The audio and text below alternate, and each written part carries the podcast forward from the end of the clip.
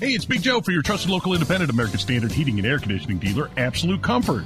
Chris Wedekin is the owner, and he tells us why many homeowners are giving up their air conditioners for a high efficiency heat pump. By removing your air conditioner and replacing it with a heat pump, you are not only saving by getting a higher efficiency air conditioner, the heat pump works in reverse and saves you money in the wintertime as well. See if a heat pump is the right move for you by going to AbsoluteComfort.org. Absolute Comfort is your trusted local independent American Standard heating and air conditioning dealer. Hammer and Nigel presents Is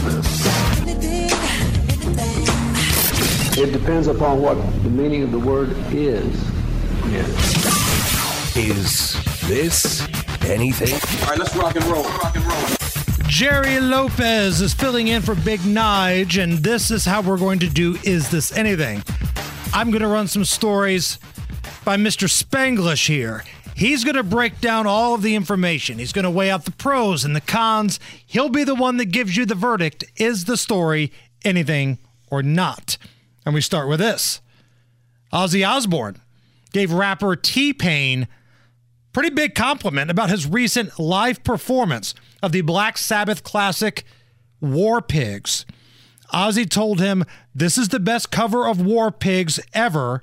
Then he had a big question to ask Why didn't you guys call me?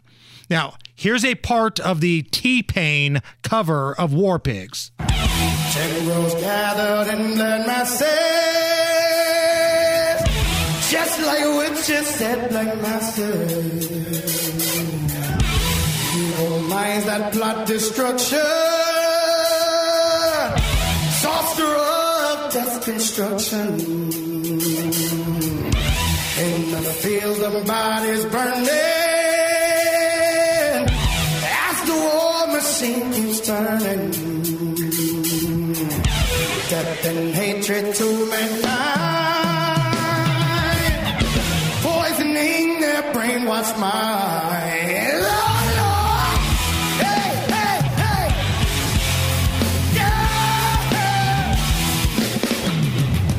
So, Jerry, I'll defer to you.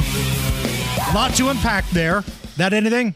That's pretty awesome. But not, not uh, T Pain recently got another compliment for a cover of Tennessee Whiskey, which went viral. So he's been doing these, and I think T Pain has uh, found life after auto tune, actually.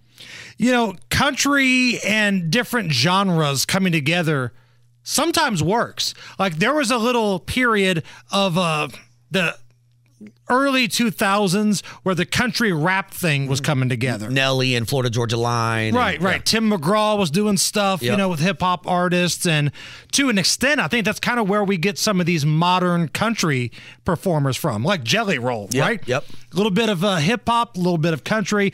And also when classic rock kind of works with country a little bit, it dives into a little bit more southern. Like I just went to Nashville a couple weeks ago. And you go to like Kid Rock's bar, it's not just country music, it's like southern rock. You hear everything from, you know, Lynyrd Skynyrd to, you know, your favorite country artist, maybe even mix in some harder stuff like from ACDC, you know, those hard guitars. So I think a lot of that is actually pretty good. Is this anything? A Vermont state police officer is being called a hero after jumping into an icy pond to save an eight year old girl who had fallen through the ice and into the frozen, frigid water. Now, take a listen to this. This is wild. Here's the audio from Trooper Michelle Archer's body cam as she rescued this girl in freezing sub zero water. Call rescue!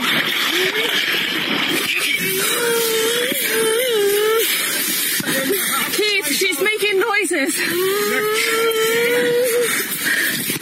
She's making noise. Can you grab grab an arm? Let's bring her. What are we over there. doing? Let's bring her closer. That anything? Man, that's terrifying. That is so scary for everybody. That that trooper's a hero. I know she probably feels like she's just doing her job.